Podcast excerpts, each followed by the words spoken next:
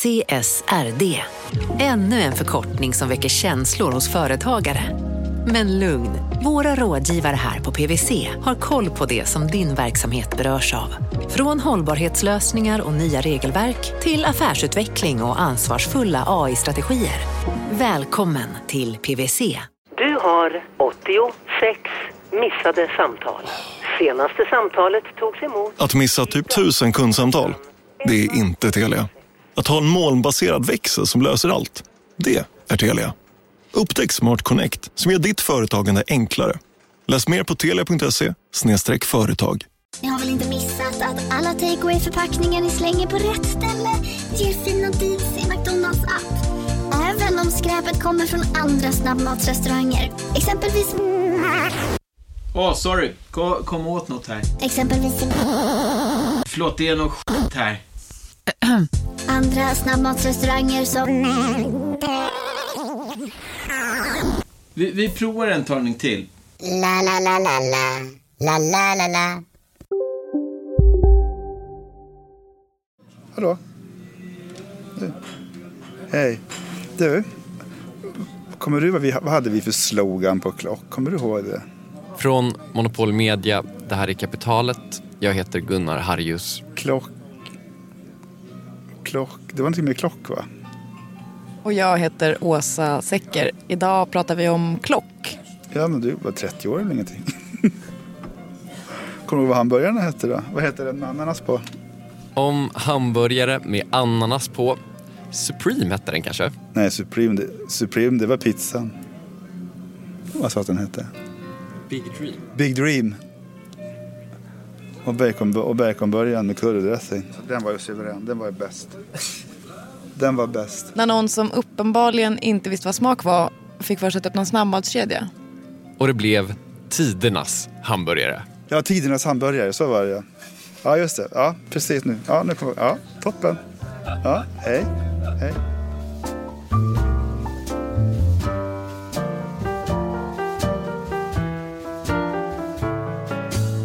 Om det inte har framgått, klock, det vi pratar om alltså, eh, och det som vi hör om, det var en hamburgerkedja. Jag tror det framgick. Kommer du ihåg klock? Jag har vaga minnen. Det jag minns var att det var en kedja. Alltså det var ju typ som McDonalds fast mindre. Det fanns färre men det fanns på ett gäng ställen. Ja men det var en helt vanlig snabbmatskedja. Det var en helt vanlig snabbmatskedja men det var också absolut inte en helt vanlig snabbmatskedja. Det var faktiskt en väldigt speciell snabbmatskedja. Eh, och för att presentera det för dig eh, så tog jag mig några kilometer från studion och träffade Bodil Hasselgren. Jag kommer från eh, Centrum för näringslivshistoria. Hon är näringslivshistoriker. Var träffades ni någonstans? Just nu står vi utanför Medborgarhuset på Medborgarplatsen. Det är en byggarbetsplats för tillfället. Ja, det är mycket ställningar. Ja, väldigt mycket.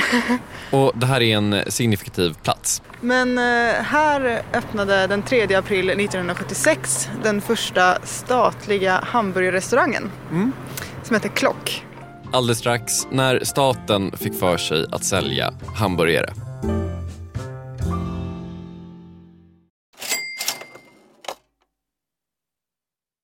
Vi sponsras av alltså Storbrand Asset Management som ju förvaltar över 1000 miljarder norska kronor, bland annat för SPPs eh, många pensionssparare. För två år sedan så investerade Storbrand i drygt 60 tåg, alltså tågvagnar, eh, som rullar mellan London och Skottland. De leasar sedan de här tågvagnarna till tågoperatören som alltså kör tågen och säljer biljetter och sånt eh, med ett avtal på 27 år. Så britterna får nya fina tåg och storbrandskunder, eh, däribland alltså SPPs pensionssparare, får en inflationsskyddad avkastning med låga risker under lång tid. Det här är ett av supermånga exempel på hur pensionskapitalet i växande omfattning bidrar till att bygga samhället och inte minst till att klara klimatmålen. Det behövs elproduktion, elnät, batteriparker, nya transportlösningar och allt möjligt. Bara i Europa antas investeringsbehovet för att klara klimatmålen uppgå till tusentals miljarder dollar. Och det här är ju pengar som ganska ofta saknas i statsbudgetarna. Däremot är det här pengar som pensionsbolagen kan vara med eh, och stoppa in, vilket ger pensionsspararna en fin avkastning under lång tid samtidigt som man är med och ställer om samhället. Vi har gjort ett helt avsnitt om det här eh, som man kan lyssna på. Det publiceras här i Kapitalet i mitten av maj. Ratta gärna in det om ni vill lära er mer om hur det här funkar. Men tack säger vi till Storbrand Asset Management som ju investerar i alla tänkbara tillgångslag, bland annat för pensionsbolaget SPP. Och tillsammans försöker ju vi, Storbrand och SPP, öka medvetenheten om hur pensionerna funkar och vilken roll pensionerna spelar i samhället och i ekonomin.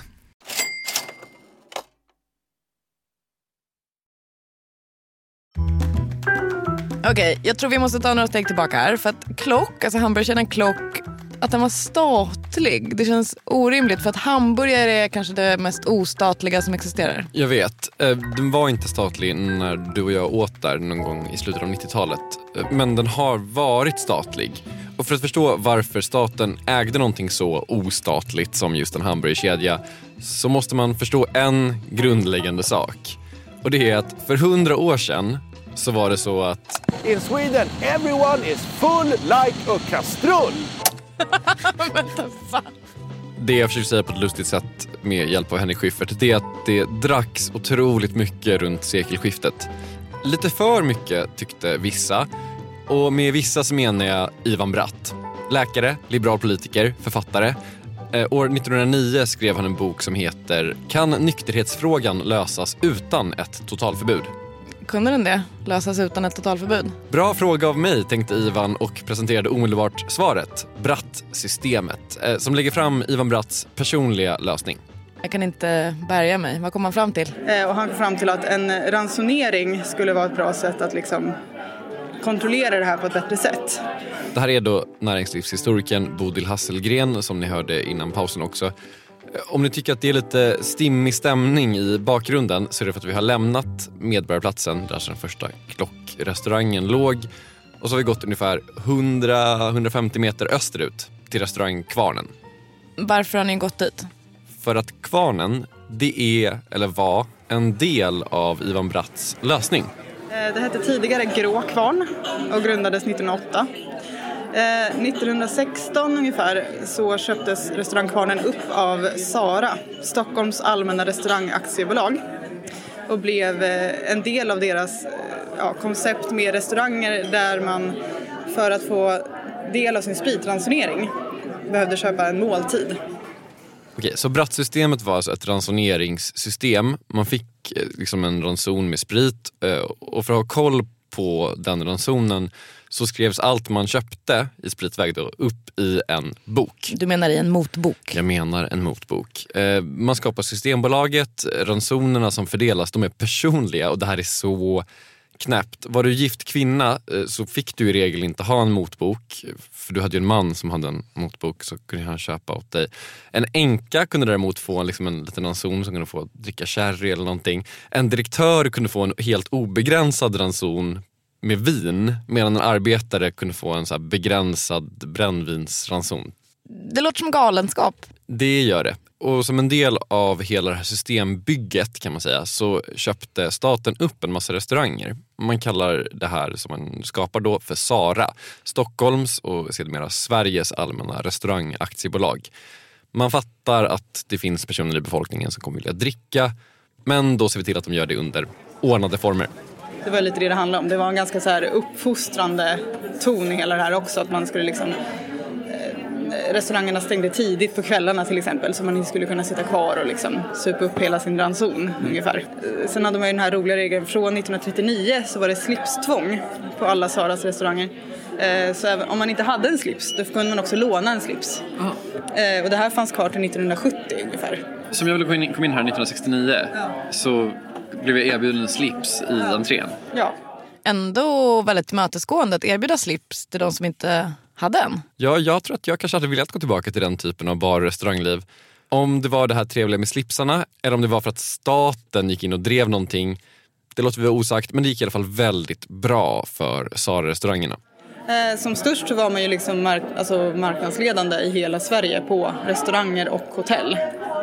Så man hade ett monopol nästan skulle man kunna säga kring det. Okej, okay, men statens restauranger började som en alkoholpolitisk åtgärd. Alltså, vi har ju en ganska aktiv alkoholpolitik i Sverige idag men vi har ju ingen motbok. Nej, den avskaffades 1955. Söndagen den 19 januari visade svenska folket att man sannerligen inte går dess fri och rättigheter för nära. Motboksbålen flammade från Ystad till Haparanda. Det blev en autodafé som kom Krångelsverige att svedas i kanterna. Den stygga polisen hade förbjudit varje futt i Kungsträdgården, men det fanns väl andra utvägar. I strömmen skulle den förhatliga boken dränkas, liksom man tidigare med hjälp av samma tryckverk dränkt så mången hjärtesorg, anfekt och anon. Men trots att man slutade med motboken och med brattsystemet så fanns ju då restaurangbolaget Sara kvar. Alltså det låter lite konstigt. Om man införde det för att man ville begränsa drickandet, det var säkert rimligt. Och sen slutar man med det systemet, varför behålla restaurangerna? Ja, men det var ju ändå en lukrativ verksamhet. Alltså det här var ju någonting som ändå främjade staten på något sätt. Man kunde liksom... Ja, alltså restaurangerna hade ju till viss del funnits redan innan Sara. Så att det här, de hade ju köpt upp restauranger som redan fanns. Och det fanns väl ingen större anledning till att liksom eh, stänga ner dem när de ändå var fungerande och folk uppskattade dem. Så det är nog så man får se på det. Okej, okay, jag är typ med här. Alltså man hade velat uppfostra medborgarna i alkohol och mat i ett halvt sekel. Och sen när uppfostringspolitiken upphör så finns restaurangerna kvar, fine. Men alltså steget känns ändå ganska långt därifrån till en fullfjädrad hamburgerkedja. Och längre ska det steget bli. För svenska staten har inte en okomplicerad relation till hamburgare. Man har haft ett förbud för försäljning av hamburgare eh, och det var främst i alltså, gatukök och kiosker och så. Eh, men det handlade om att eh, när liksom kiosker och sånt började dyka upp då hade man en lista från Livsmedelsverket på liksom godkända saker man fick sälja i en kiosk. Och det var korv med bröd, det var strömming och det var köttbullar. Eh, man fick inte sälja liksom glass och korv i samma kiosk för det ansåg man vara liksom skadligt eller det kunde riskera att bli ja, kontaminering av något slag. Eh, så när hamburgare kom till Sverige på 1950-talet ungefär eh, så förbjöd man det liksom bara rakt av för det fanns inte med på listan från början så nej vi kunde inte sälja hamburgare. Man har alltså ett hamburgerförbud i Sverige. Håll i dig Åsa, det ska bli värre. Man har också ett ketchupförbud. Eller så här, varken hamburgare eller ketchup var tillåtet. Man hade en lista på saker som var tillåtna. Hamburgare var inte med på den listan och inte heller ketchup. Men bara 20 år efter det här förbudet så driver staten en fullfjädrad hamburgerbusiness. Klock. Hur går det till? Det går till så att det finns hjältar i det här samhället som står upp för det som faktiskt är viktigt. Det vill säga att folk ska få äta hamburgare. Tacka gode gud för dem. I Huddinge ligger 1955 en korvkiosk som heter Drive-In. Idag heter den Vega-grillen. Finns kvar. Köerna är 1955 väldigt långa för att Erik Engström som driver den här eh, grillen han säljer nämligen den förbjudna produkten hamburgare. Men egentligen så fick han bara sälja korv, strömming och köttbullar. Och kroppkakor. Och i Haninge finns det en lokalpolitiker som heter Kalle Sundelius som i det här läget då borde ingripa för han säljer ju hamburgare och inte kroppkakor eller strömming eller köttbullar. Men det gör han inte av okänd anledning. Så de blir uppkallade till Länsstyrelsen för att stå till svars för det de har gjort. Och hans svar var då så här, nej men jag säljer inte hamburgare, jag säljer ju tillplattade köttbullar. Varpå då hela den här lagen och förbudet blev så orimligt när man insåg att det är ju exakt samma sak, det var olika form. Och då tillät man då hamburgare att säljas. Så hamburgare är nu tillåtet av staten och staten själva ser då en möjlighet. För alla verkar ju älska hamburgare. Så de kommer att starta hamburgerkedjan Klock. Men innan vi kommer dit så ska vi faktiskt hoppa fram till nutid. För det är faktiskt så att staten fortfarande säljer hamburgare i någon form. Det här vet jag för att eh, du tog ju med mig på en grej en solig fredag. Ja. Till eh, Casino Cosmopol. Precis, för restaurangen på Casino Cosmopol i Stockholm är en av mycket få restauranger som fortfarande drivs i statlig regi på något sätt. Och vet du vad man serverar i restaurangen på Casino Cosmopol? Du vet att jag var med va? Eh, kasinoburgare? Ja, kasinoburgare. Kasinoburgare. Statens egen hamburgare. Och tanken var lite så här, åka till kasinot, äta varsin hamburgare, låta Jakob betala för dem, sen utvärdera den och så har man ett litet så kul avsnitt slut kan man säga. Hur smakar egentligen statens hamburgare? Sen hände ju något helt otroligt. Jag vet, för vi tänkte också att vi skulle prata med någon som jobbade där. Typ så här, hur är det att göra hamburgare för staten? Och så skulle man kunna ha med något klipp med det kanske. Så jag mejlade till kasinots presstjänst eh, och så säger jag jag ska göra ett avsnitt som handlar om hamburgerkedjan Klock och vill prata med någon som gör hamburgare åt staten idag. Och då säger presstjänsten, ja ah, du kan få prata med vår service manager. I det läget blir man ju lite besviken. För att det låter ju inte som att det är en service manager som gör statens hamburgare. Så är det verkligen. Så jag var besviken. Men så får vi träffa Roger. Ja, jag heter Roger eh, Karlsson och eh, har jobbat i restaurangbranschen i 30 år. Började på Klock en gång i tiden. Du skämtar? Jag kan berätta, jag kan berätta för er om Klock. Massor. Berätta, okej. Roger berättar massor om Klock efter det här.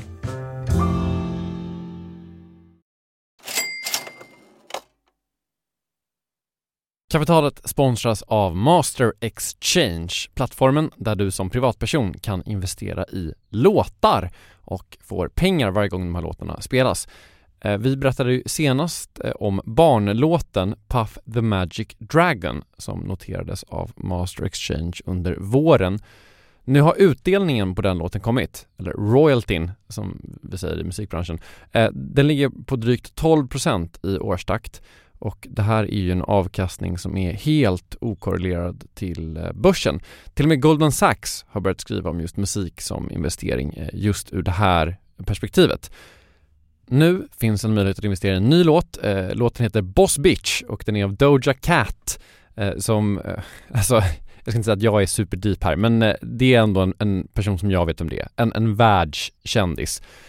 Den här låten gav baserad på förra årets spelningar en avkastning på drygt 13% Master Exchange har just nu en väntelista på registreringar. Det, det går lite för bra för dem kan man säga. Men Skriver ni in kapitalet som promo code så kan ni runda kön och ansöka om andelar i låten Boss Bitch ändå.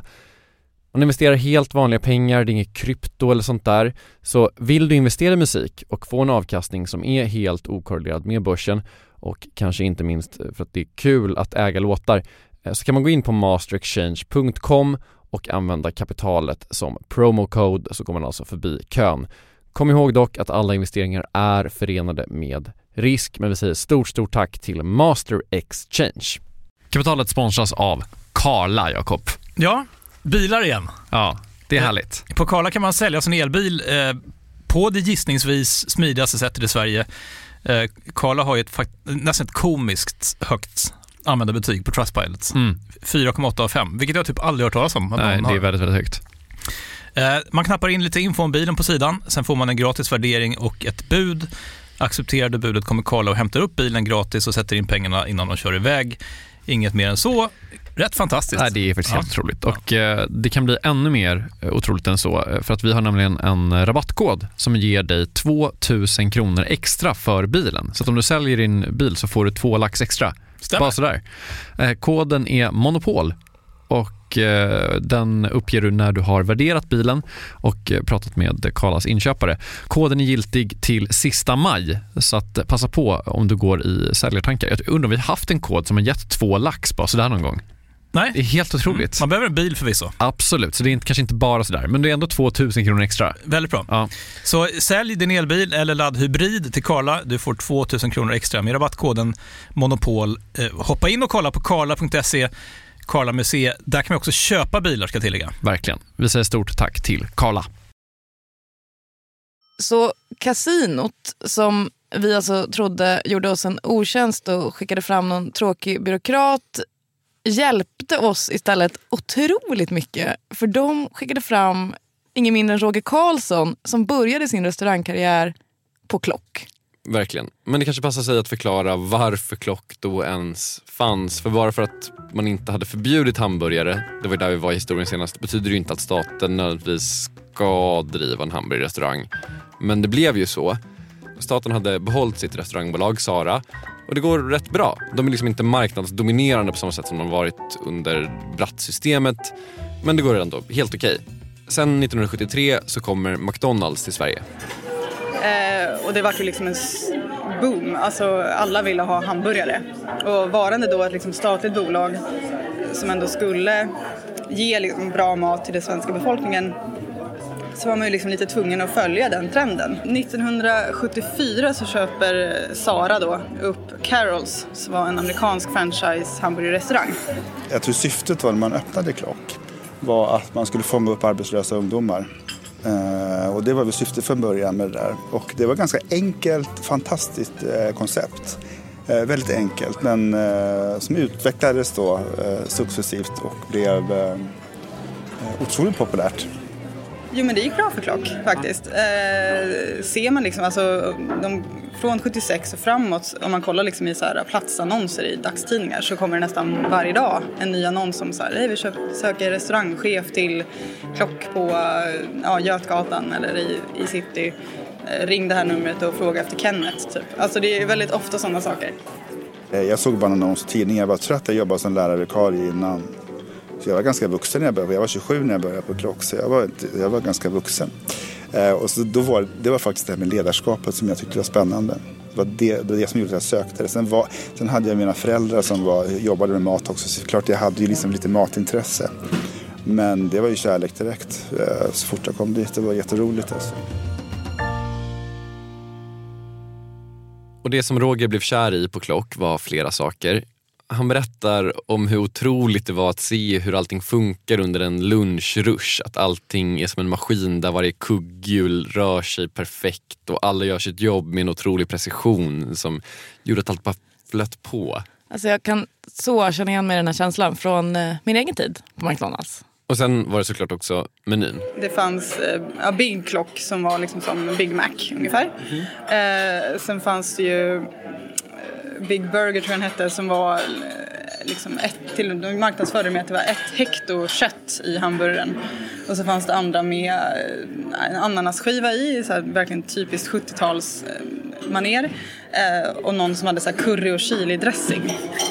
Så det var ju lite sådana saker som användes. Sen hade man ju också en barnmeny och då hade man ju Bamse som maskot till det. Så det var ju verkligen liksom en svensk hamburgerkedja. Roger blev restaurangchef på Klock och fick känna på hur det var att jobba i statens restaurangtjänst. Och det var... Inte så annorlunda? Alltså rent kommersiellt så märktes ju inte så. Liksom, det var väl mer när man hade, eh, när man åkte iväg på konferenser och sådär. Man träffade de högre cheferna, då märkte man väl kanske liksom att man på, blev påmind om att det var statligt ägt. Eh, men inte den vanliga driften, det tror jag inte. Alltså vi var ju lika, vi var ju, alltså det var ju otroligt, vi var ju jättehungriga på eh, business alltså.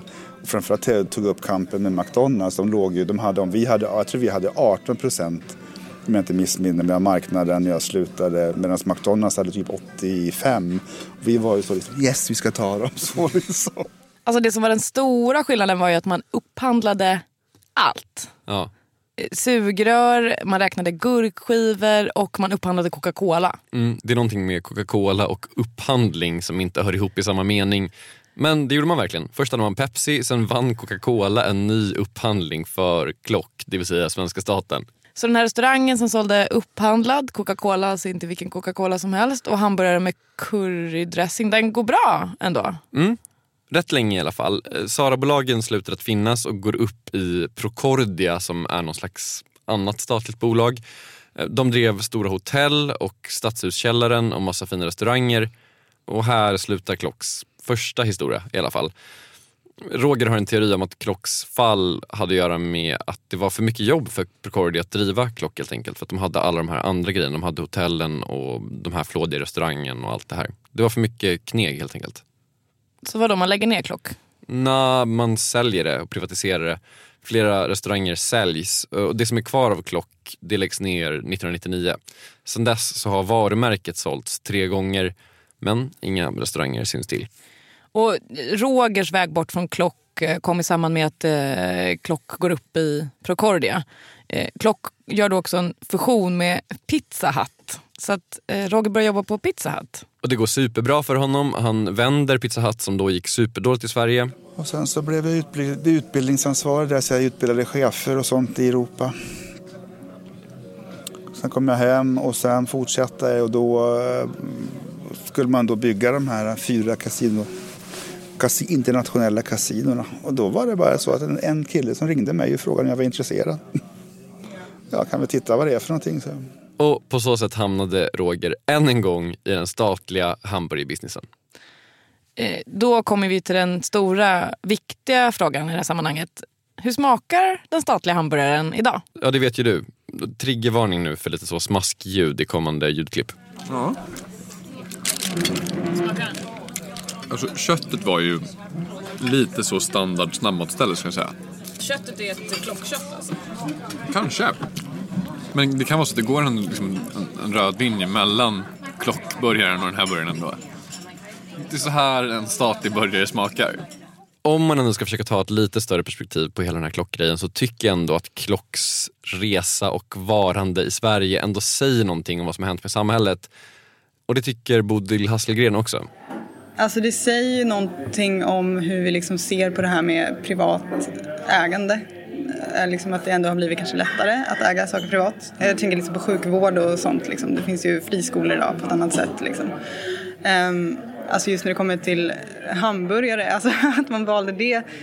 Det handlar väl väldigt mycket om att vi är extremt trendkänsliga i Sverige. Alltså så fort det kommer en ny maträtt så ska det ju, ja, men det är bara att se på så här sushi som kanske är liksom senare exempel på något sätt. Alltså om vi hade haft ett statligt restaurangbolag idag på samma sätt så hade vi säkert haft liksom, en statlig sushi-kedja. Liksom. Jag vet inte, ja, men det är ju intressant att se just för att det är så tydligt exempel från liksom, när det går från liksom, statligt till privat. Mm. Det är väldigt tydligt liksom, skeende och händelseförlopp. Liksom. Och hur det påverkas av världen och världsekonomin och även Sveriges ekonomi. Roger Karlsson känner ju att Klock förtjänade ett eh, bättre öde än så. Alltså jag, jag, alltså jag fattar inte att det kunde lägga ner för det var så otroligt enkelt, smart koncept. Alltså. Det hade otroliga potenti- potential att liksom eh, expandera. Man fick, man fick faktiskt ganska bra betalt för lokalerna och McDonalds. Vilket var ganska lätt då för dem att sälja. Men konceptet var ju klockre, klockrent. Ja. Mm. Vi kan ju glädja Roger med att det ändå finns ett visst ljus i tunneln för att varumärket Klock är sålt än en gång och det är tal om att det ska öppna en ny klockrestaurang i Hudiksvall ganska snart faktiskt. Å andra sidan, det har sagts förr, så att, men liksom, vi håller tummarna i alla fall. Vi håller tummarna för hamburgare med curry och ananas, drömmen. Med det så är kapitalet slut, men häng kvar så kommer ni få höra ett eh, avsnitt som vi har gjort tillsammans med SNS som handlar om arbetsmarknadspolitiska åtgärder. Hur ser man till att folk inte hamnar utanför arbetsmarknaden? Ändå spännande. Viktigt. Kapitalet görs av Monopol Media, ett företag som eh, Jakob Bursell är chef för. Eh, Jag heter Åsa Secker, du heter Gunnar Harrius. Slutmix görs av Kristoffer Krook. På Instagram så heter vi Kapitalet. Eh, Där kan du se bilder och annonser från de gamla klockrestaurangerna. Kul! Vi är tillbaka om en vecka med ett eh, rykande färskt avsnitt om det här. Det är en bra konstruktion. Det är en extremt bra konstruktion. Den är eh, väldigt stabil på alla sätt. Den tål en väldigt tuff hantering. Han har ut ungefär likadan. hela tiden. Inte klokt. Hej då! Hej då!